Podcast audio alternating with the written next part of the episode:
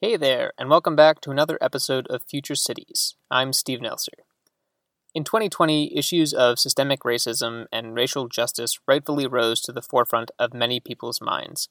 These issues are relevant in all aspects of society, including academia and STEM fields. In solidarity with the Black Lives Matter movement and inspired by other efforts that we've seen on social media to elevate black voices in STEM, we wanted to use our platform on this podcast to amplify the voices of black scientists working in the field of urban resilience. So, for Black History Month, February, we will be publishing one episode every week featuring a conversation with a different black scientist in our field. We've never published so many episodes in such a short period of time and plan to go back to just publishing one or two episodes a month after this, but our team felt that this was important and were willing to put in the extra work to get these conversations to you. So, big thanks to Yoan Kim, Robert Lloyd, and Marissa Matsler for taking the lead on these special episodes. Okay, without further ado, here's the first episode of our Black History Month series. Enjoy.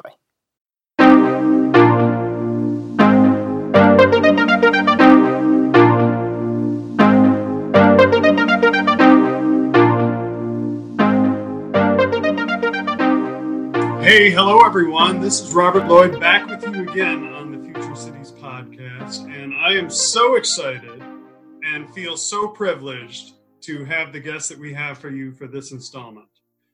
Dr. J. Marshall Shepherd is a leading international expert in weather and climate, the Georgia Athletic Association Distinguished Professor of Geography and Atmospheric Sciences at the University of Georgia.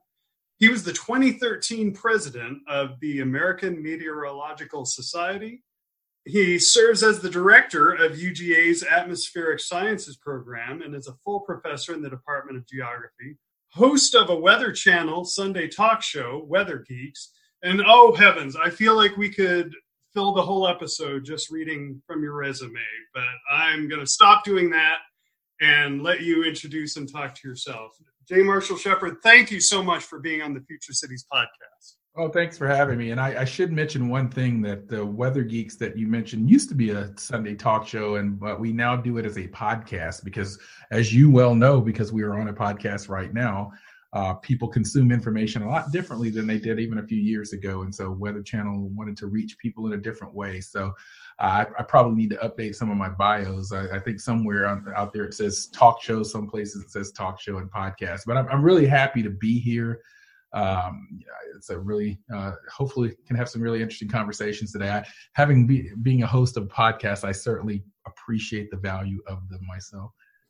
Yeah, excellent. Thank you. Well, yeah, thank you so much for that update. And uh, people who are already primed to be podcast listeners uh, will, I'm sure, run and uh, check that out. And we'll we'll give uh, more information on how they can find you and uh, your your various outlets uh, before we close today. I'm all over the place.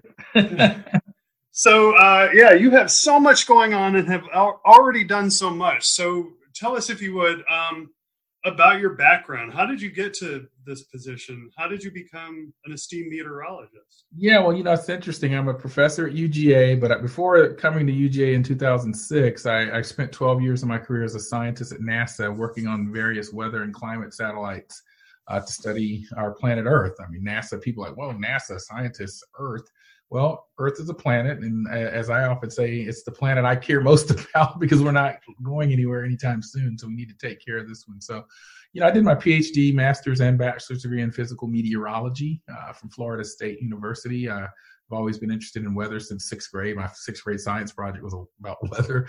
And so from that point on, I really explored weather. But, you know, the term meteorologist, I often, often these days try to use the more generic term atmospheric scientist because when I say I'm a meteorologist, people think I'm on TV and start asking me what channel I'm on or what the weather is tomorrow. And I don't do Uh, there are meteorologists that do, but most don't. I'm, I'm, the former president of the American Meteorological Society, which is our primary professional society in our field, and yes. only about eight percent of meteorologists actually do that. But that's just what most people are familiar with. So, you know, I've always been interested in sort of the hows and whys of weather. My research centers around things like urban climate. Uh, extreme uh, hydrometeorological or weather events, even things like climate risk and vulnerability. So uh, these days, I'm a classic academic at the university. I, you know, I have graduate students and I teach, and I have large research grants from people like the National Science Foundation, NASA, and so forth but I also do these other things because it's important to me to not just be an academic in the ivory tower talking to ourselves and talking to journals and conferences.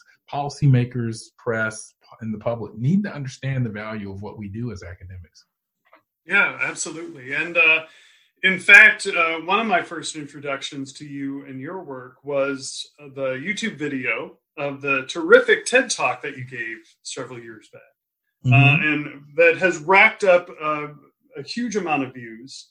Uh, the title was "Slaying the Climate Zombies," uh, and I believe that was the same one where you talked a lot about uh, science education and communication in general. Well I, well, I did. That's actually one of the older ones. I actually thought you were referring to the more recent TED talk I gave on uh, three biases of science, which has even racked up even more views. Oh, uh, super! Well, yeah. Tell us. A, three million sorry. views on that one.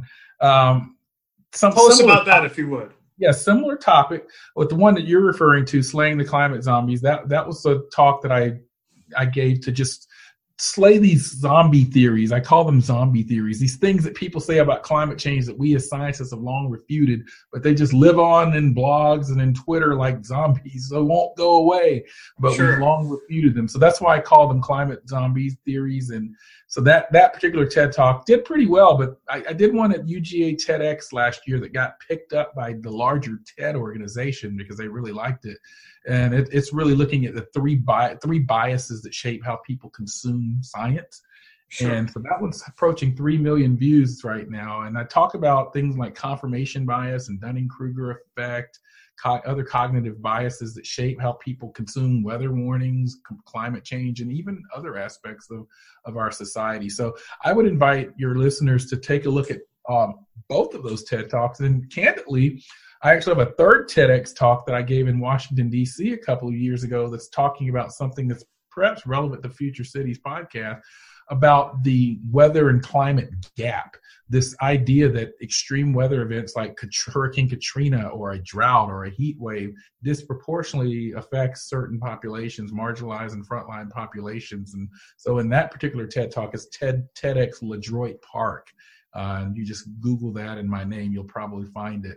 Uh, so I, have got three TED talks out there, and they're they're all doing well. But more importantly, they're talking about things that I think are vital intersections between scholarship, academic scholarship, and relevance to society. Yeah, absolutely. Well, thank you so much for updating me on that and uh, updating the listeners as well. Um, so, yeah, we we've talked a lot about your work in general, but and of, of course, you just uh, filled us in on some of your public science work about uh, correcting some of the miseducation, some of the misconceptions about the climate and about science in general. But what are some other highlights of your research? Well, you know, I've, most of my the work that I'm known for from a scholarly standpoint is on how urban environments affect uh, precipitation, storms, and flooding. Uh, I've been fortunate enough to receive some pretty major awards for that work. Uh, the Presidential Early Career Award for Scientists and Engineers is called the PECASE Award from President Bush at the White House in 2004. Uh, the American Meteorological Society's Helmut Landsberg Award uh, for pioneering work in urban climate. So, you know, I've, I've sort of published some of the, over the last two decades, some of the best known theories and explanations for how cities can not only create but also impact rainstorms, uh, thunderstorms, lightning, and, and, and urban flooding. Uh, that that's what I'm really known for um, as far as my primary scholarship. But I, I also have several fairly well-known research studies and publications as it relates to hurricanes and precipitation, for example, something called the brown ocean effect, which is this idea that storms can, hurricanes can maintain or intensify over land after they make landfall if the soil is wet. uh, some work we've done recently on vulnerability of counties in Georgia to climate, and even broadening that to the U.S. So that that really is a snapshot of my portfolio of sort of scholarly research at the University of Georgia, and before that at NASA. Uh, and then, of course, I you know I do focus on. It's not really my day job, but this idea of broader climate uh, and science communication as well. And so that's why I, I also am a senior contributor to Forbes magazine. I do the Weather Geeks podcast for the Weather Channel these TED Talks that you've mentioned. And, and I'm very active on Twitter if you're out there at, at, at Dr. Shepherd, at Dr. Shepherd 2013. Super. Yeah. Well, uh, I live in Atlanta. Uh, I'm a student at Georgia State University, um, which, of course, I, I think uh, is a, a, strong sort of sister institution relationship with University of Georgia, as well as with Georgia Tech. Uh, and Atlanta being such a huge metropolitan area, you know, urban heat island is a, a big topic of conversation for us as well. Uh, and uh, you mentioned hurricanes, and of course, we just came off of a record hurricane season, and Atlanta did not escape the the the wrath of uh, of Hurricane Zeta. In fact, um, my neighborhood in Southwest Atlanta, we got hit pretty hard, and we had a tree limb through our roof. Mm-hmm. Uh, yeah, so uh, yeah, we actually you know, had some issues here. All you know, the winds were you know, I, you know, I think that's one of the things that we think about hurricanes now. People often think about coastal impacts, and that's certainly uh, relevant. But as our climate is changing, as and we're seeing these storms maintain their intensity a bit longer as they move inland, I think places like Atlanta will increasingly deal with these flood events, these down tree events, uh, high winds. Because even with Hurricane Michael a few years ago, things still had 100 mile per hour wind gusts into southwest Georgia and destroyed our pecan and cotton and, and other crops down in that agriculturally intense region. So, you know, some of our research on the brown ocean effect has looked at this idea that storms can maintain their intensity or intensify inland, but for different reasons. But there were even recent studies in the peer reviewed literature that suggest that because of climate change, storms are staying stronger longer. And so that means that you'll have more inland impacts, particularly even in, in cities uh, that may be very far removed from the coast. Yeah, absolutely. And uh, you know, as far as the urban question goes, too, you already alluded to this. Um, one one aspect of uh, extreme events, as well as other issues affecting cities that we talk about in the research networks that I'm a part of, is the fact that uh, things like income inequality can be magnifiers of some of these risks. Um, Atlanta has, uh, for a couple of years in a row, uh, made the list of the cities in the U.S. with the worst income inequality. Um, so yeah, cities like Atlanta definitely uh, feel, uh, particularly in some parts of the population, uh, an undue amount of uh, the, the the stress and the the damage that that storms like this can cause and other extreme events. Yeah, yeah, I would I would say that that's right. I mean, I think the the sort of example that I always hold up for people is Hurricane Katrina in 2005. I think mm-hmm. everyone in the Gulf Coast and New Orleans region was exposed to the hurricane, but if you look at who was there in the Superdome, uh, you know, needing help, medical supplies, shelter, food, etc., it were you know lower income, primarily African American, marginalized communities, and that's something that we know is going to be the case with extreme heat waves hurricanes, flooding. I mean, uh, one of my, my former PhD students, who's now a professor at the University of Texas San Antonio, in his dissertation a couple of years ago, found that in Atlanta, in the Atlanta to uh, Charlotte corridor, I-85 urban corridor, 60 to 80 percent of African Americans live within flood-prone regions, and that that all of those things are related to uh, economic inequalities, the income gap or wealth gap that you alluded to. And, and, of course, Atlanta is certainly on the lower end of the spectrum when it comes to that.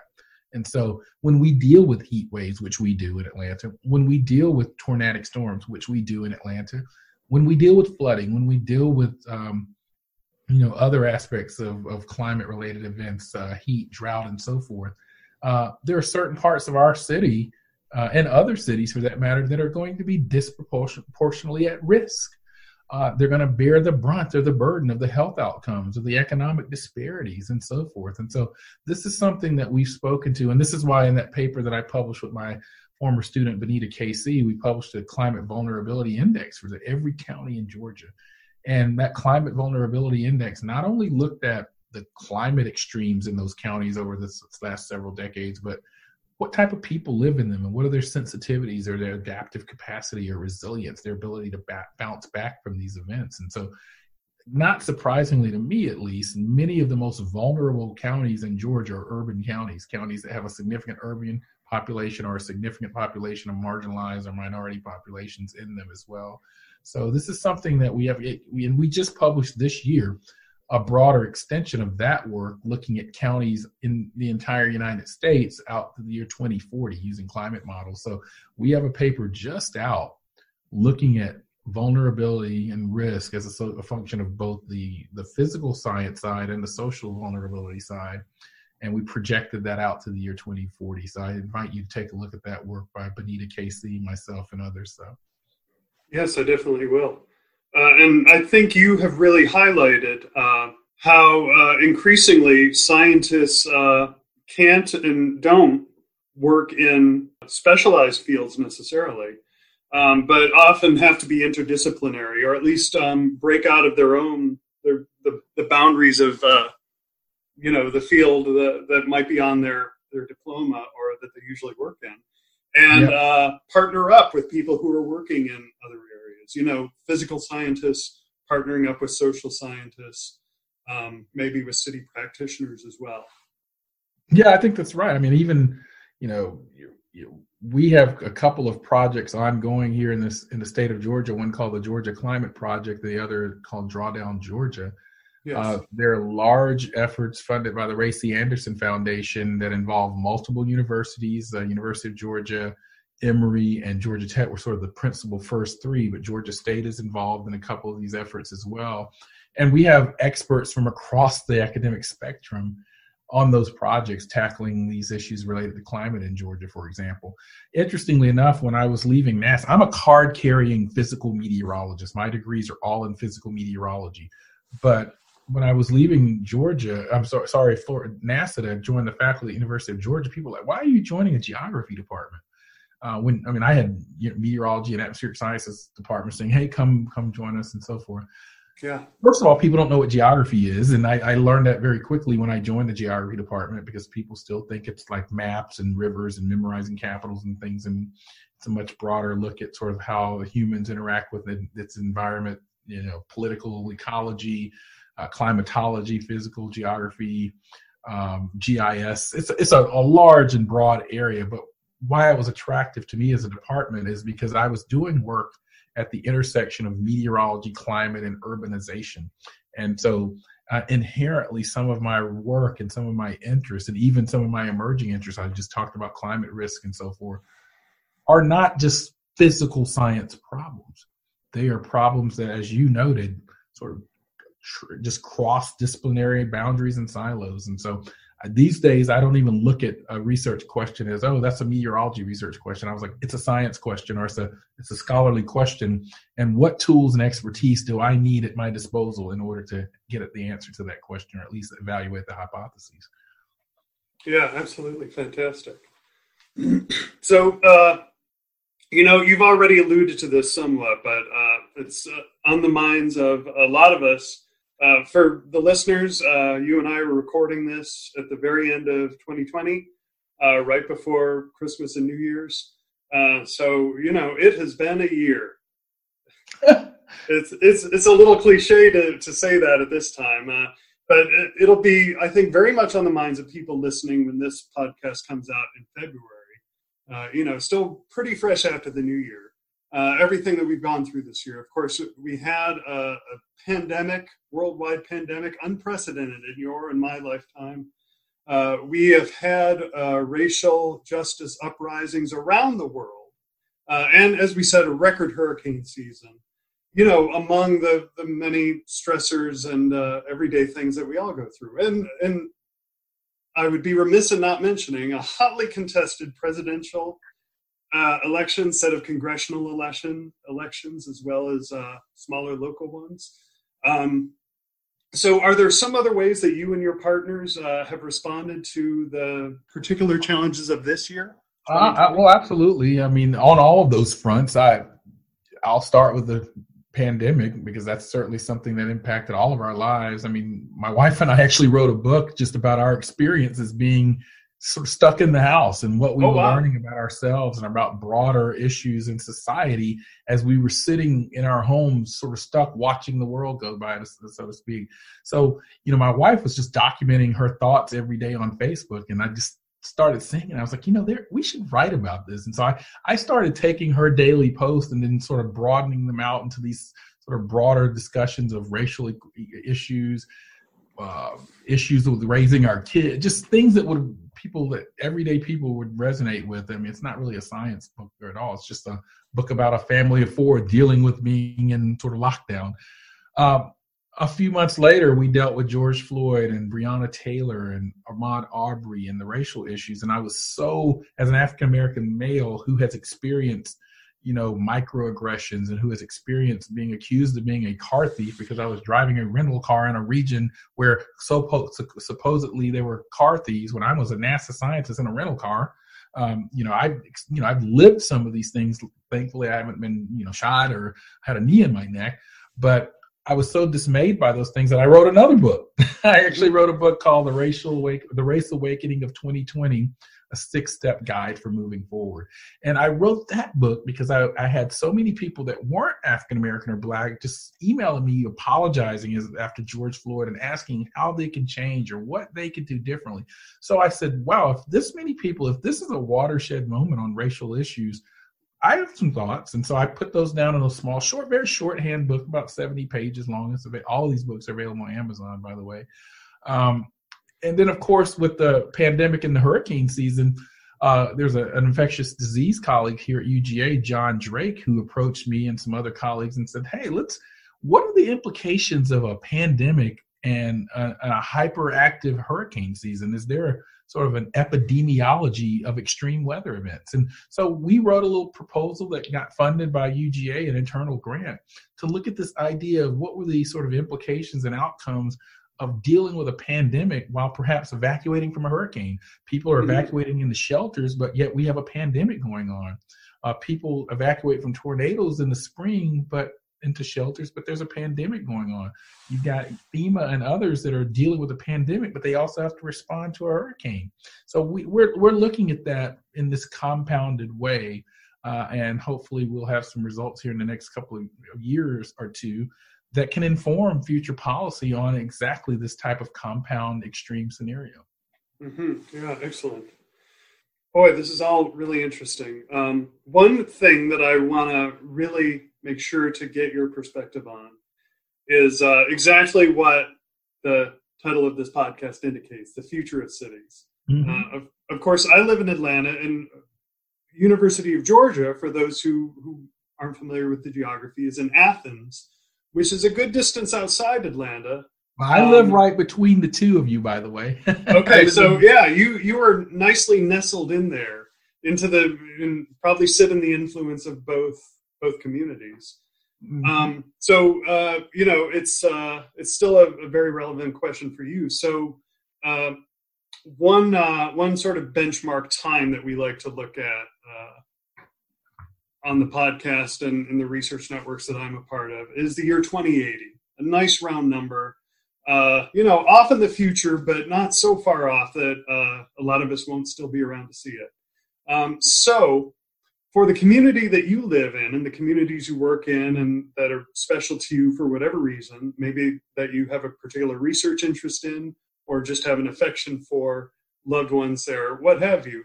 Uh, what would you like to see change? What do you think needs to change in the cities that you're familiar with that are special to you, but also cities in general? Well, I mean, I actually have a direct answer to this question because I'm working with a group of engineers at Georgia Tech on engineering cities for thermal justice. Uh, oh, brilliant! What I mean by that is, you know, we know that you know there are historical reasons, redlining, and other practices that have made some communities and cities more vulnerable to heat, for example, through the urban heat island and so forth. Uh, I don't do a lot of heat island work, but this is something that I'm we've really been thinking about. So a group of engineers from Georgia Tech approached me because they know how to remove excess heat from computer server farms for Apple and Google and Yahoo. And they were like, "What if we could do that at the scale of a city?"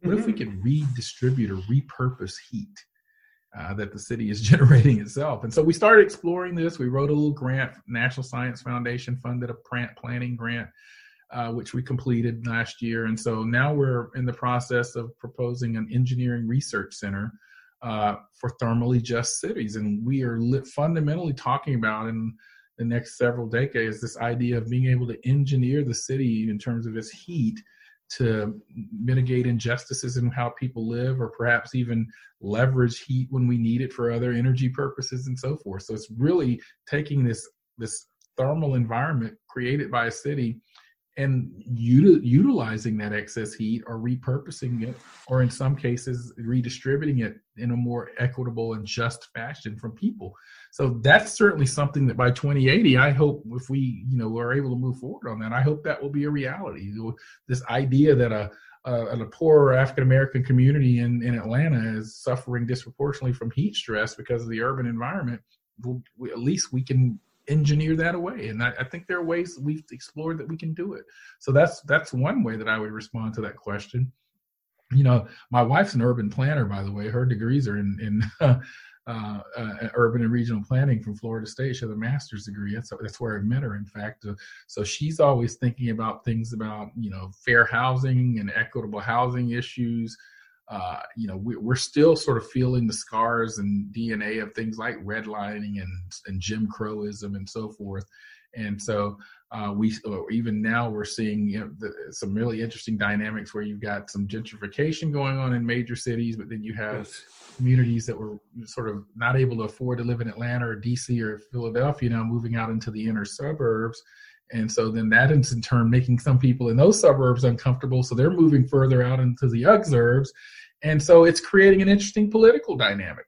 And we saw that play out in Georgia just with this election cycle with how the how the, the demographic shifts in the inner suburbs of suburbs of Atlanta versus the exurbs. I grew up in Cherokee County. I grew up in Canton, Georgia, which is exurban, uh, close to suburban, but really exurban. And uh, I think there's some interesting dynamics. In 2080, it's gonna. I'm, I'm I don't have any thoughts on it, but it's gonna just be interesting to see what the diversification of places like Georgia are in terms of where people live. Because let's face it, there's still racial issues out there. You still hear, hear code words. People say, well, I'm moving further out to a different county because the schools have gone down in that one or it's gone downhill. Those are racial code words that I talk all about in my book, by the way.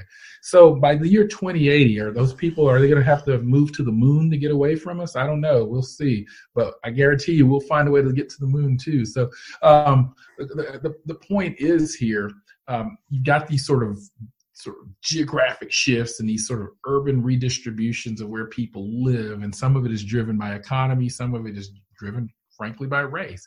Some of it is driven by you know transportation networks and corridors the classic things that drive city development and growth so I, am really fascinated on what the 2080 city will look like uh, or will that concept will we have a completely new concept or construct? Is right now there's a significant divide between urban and rural. I mean i i live in suburbia.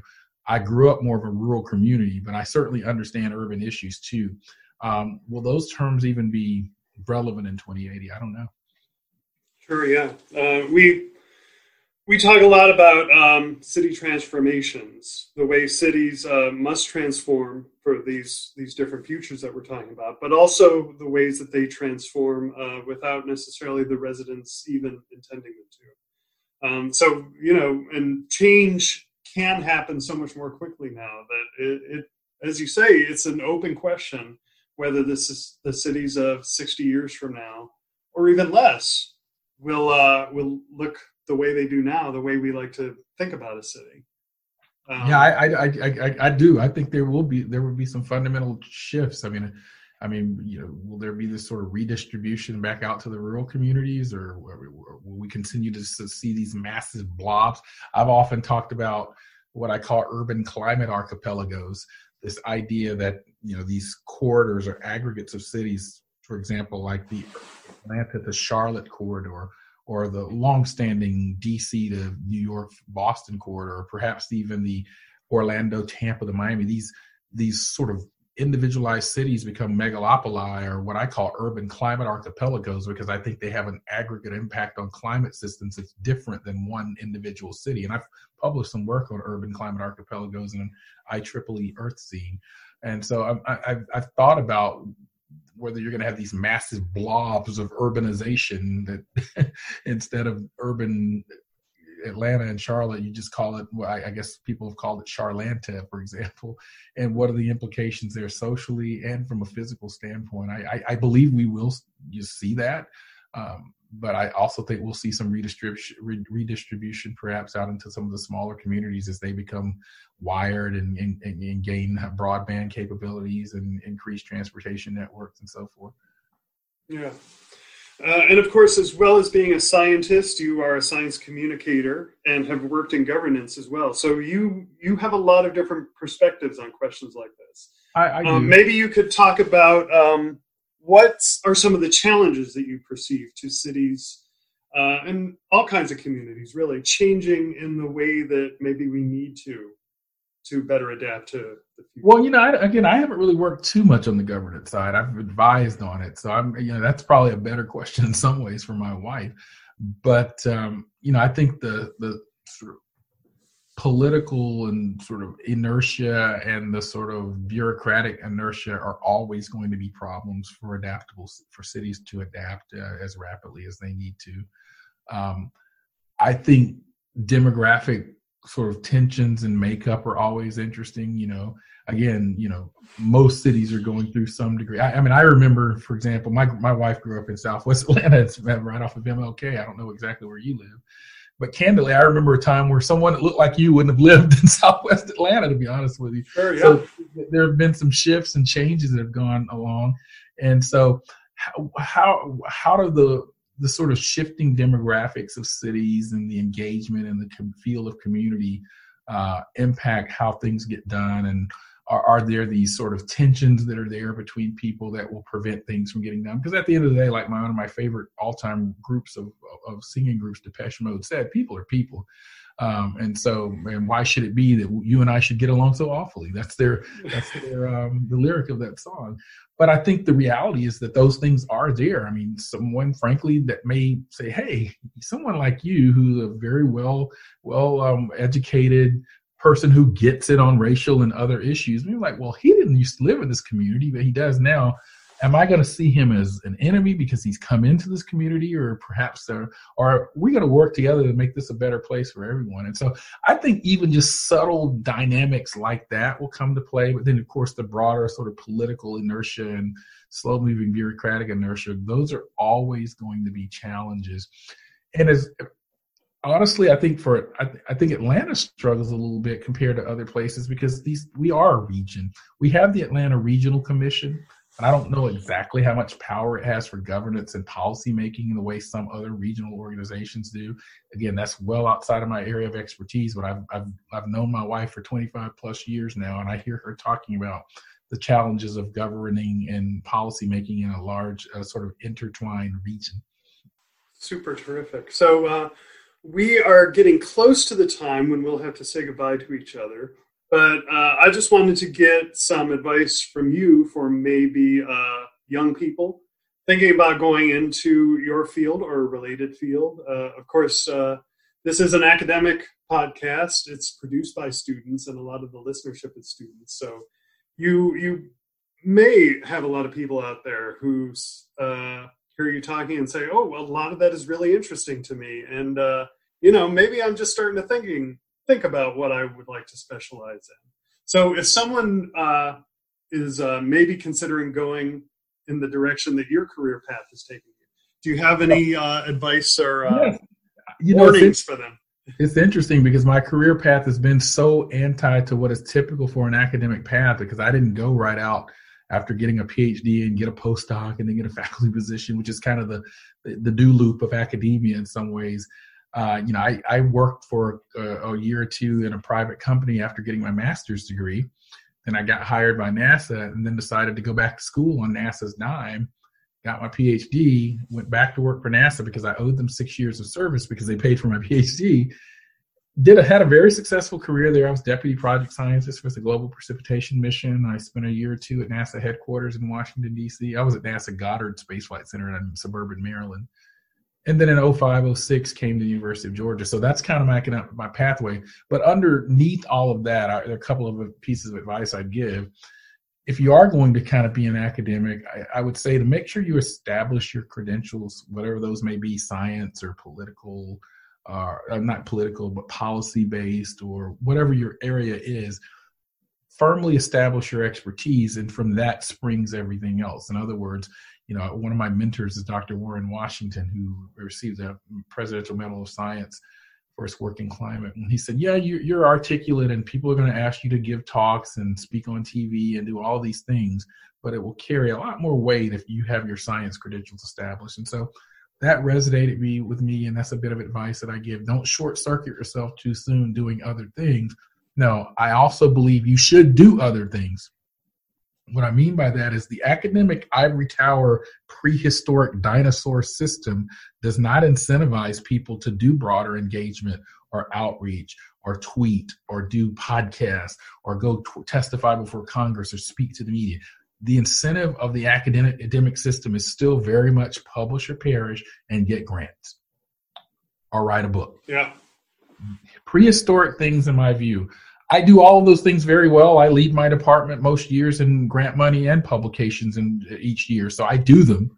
But I think we need to incentivize other aspects uh, in academia because some of the most interesting and impactful work is being done by young scholars and graduate students and assistant professors. Yet they're hesitant to engage because they're trying to they have their head down trying to write a zillion papers and grant grants so they can get tenure or promotion so i fundamentally think that t- that system needs to be sh- shaken up but at the same time my advice is remember you're in that system and it's a slow moving ship so play the game but certainly find ways to engage. I frown upon this notion that you can't do everything. I tweet, I write for Forbes, I host a podcast, but I still have 10 publications this year in, in peer reviewed literature. Not all of them is first, but I mean, I'm a senior faculty member now, so I, I don't have as many first authors. But I frown upon this notion that you can't do them all. I get a complete and large headache when I hear an academic say, "Oh, I don't do that new stuff like Twitter." It's not new. It's been around for a while, and I actually find mm-hmm. it quite useful. So uh, that that's my advice. Don't don't kind of get sucked into this sort of academic inertia that is really 30 years out of date in my view. You know what else too? I was super impressed uh, in my first uh, personal exposure to you, and uh, you said something like you are up at six and jump right into writing yeah i just because i just i wake up early and so i know that that's the time of day when i write best. So a bit of advice that i often give is just know your body biorhythm and work rhythms. I mean i don't there's certain things I, don't I, between about two and five i'm not writing anything because i don't i just my mind's not in a writing mood in those hours. So i just have a very good working understanding of what i do best at certain times of the day and i sort of try to stick to it to optimize and, and make myself more efficient so. That's terrific all right, so uh, we do have to wrap it up soon, but uh, really quick, I just want to know what is uh, on the agenda in 2021 for J. Marshall Shepherd. Um, the, besides the many projects that you've already mentioned. Yeah, trying to fend off all of these offers to go work in the administration. I'll certainly support the administration. I'll be. They need advice or counsel. Uh, mm-hmm. I'll be be there. I, I just don't want to be the head of an agency right now. So, and I think I finally kind of swatted those flies away. But no, I, you know, I've got a big NASA grant that we were just funded, a NASA, an interdisciplinary grant, a, a, a almost two million dollar project that I'll be sort of leading. Probably be my last big project as as an academic, I think, because I I am getting sort of possible overtures about moving more into more administrative positions or roles. Not quite ready to do that yet. I'll give it a couple more years. I want my kids to get out of school and so forth. So, you know, I'll continue being a scientist. I'll continue, you know, writing my Forbes articles and doing my podcast and when they call on me to come testify before Congress or the White House and things like that, which I do, I'll be there. So, I mean, I'll, I'll, the, the, that's sort of my sort of 2021 goal. But I, I'm optimistic because I think we have a mindset now in our federal system that will allow us to really do some things and move forward on uh, issues that I'm concerned about, whether it be climate issues, racial justice issues, and so forth. working for the administration, you alluded to something uh, that was in the news, but I'm not sure that uh, I wasn't sure if we wanted to talk about it in this venue. Oh, it's out there in the Washington Post and other places. Yeah, yeah. Yeah, certainly my name came up as being on the short list for things like head of NOAA and NASA uh, and some other things. Um, you know, I, I'd known that even before it was in the press because I'd been contacted by some people asking my interest. So, you know, it's flattering. And like I said, I, you know, given some of the things that I'm, I've done and some of the profile that I have, I'm, I, I mean, I say this as humbly as possible. I'm not surprised that my name popped up because you know, I, I know the types of people they look for and the types of experiences they look for. Um, but it's one of these sort of life lessons for graduate students as well. Um, you know, make sure you're comfortable with your decisions. You know, it sounds really awesome to be considered for the head of NASA or NOAA or so forth. But having been in the trenches and understanding it's it's more than just a title. There's actually the work and challenges and struggles and, and headaches and Senate confirmations and all those things that come along with it too. And so I, I guess my advice is in general, the grass is not always greener on the other side.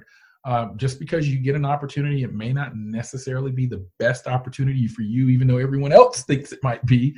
Uh, so, on the other hand, don't be afraid to move. Don't be afraid to change. When I was at NASA, everybody was like, "How are you? How do you leave NASA? Who leaves NASA?" It's a great, great gig.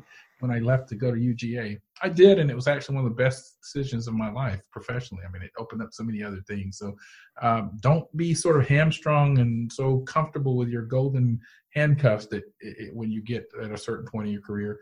But also, don't be willing to jump at every swimming pool that's presented in front of you either. So, Terrific. Well, okay.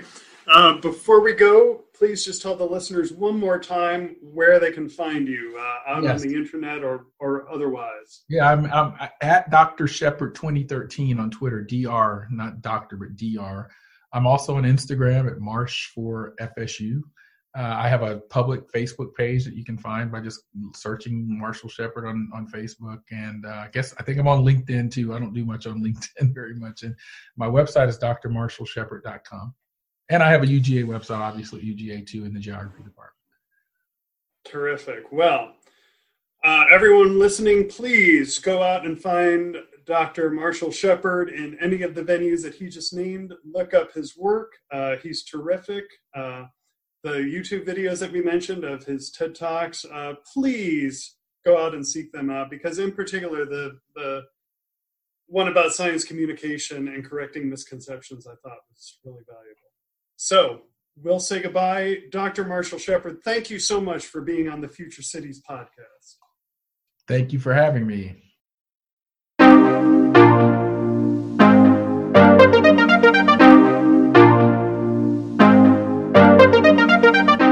The Future Cities podcast is an outreach effort brought to you by the Urban Resilience to Extremes Sustainability Research Network, or UREX as we usually refer to it. To learn more about UREX, visit www.sustainability.asu.edu forward slash urban resilience. If you have any questions, feedback, or suggestions for future episodes, you can email us at futurecitiespodcast at gmail.com or find us on Twitter at futurecitiespod. If you enjoyed the episode, please rate and subscribe to us wherever you get your podcasts. See you next time.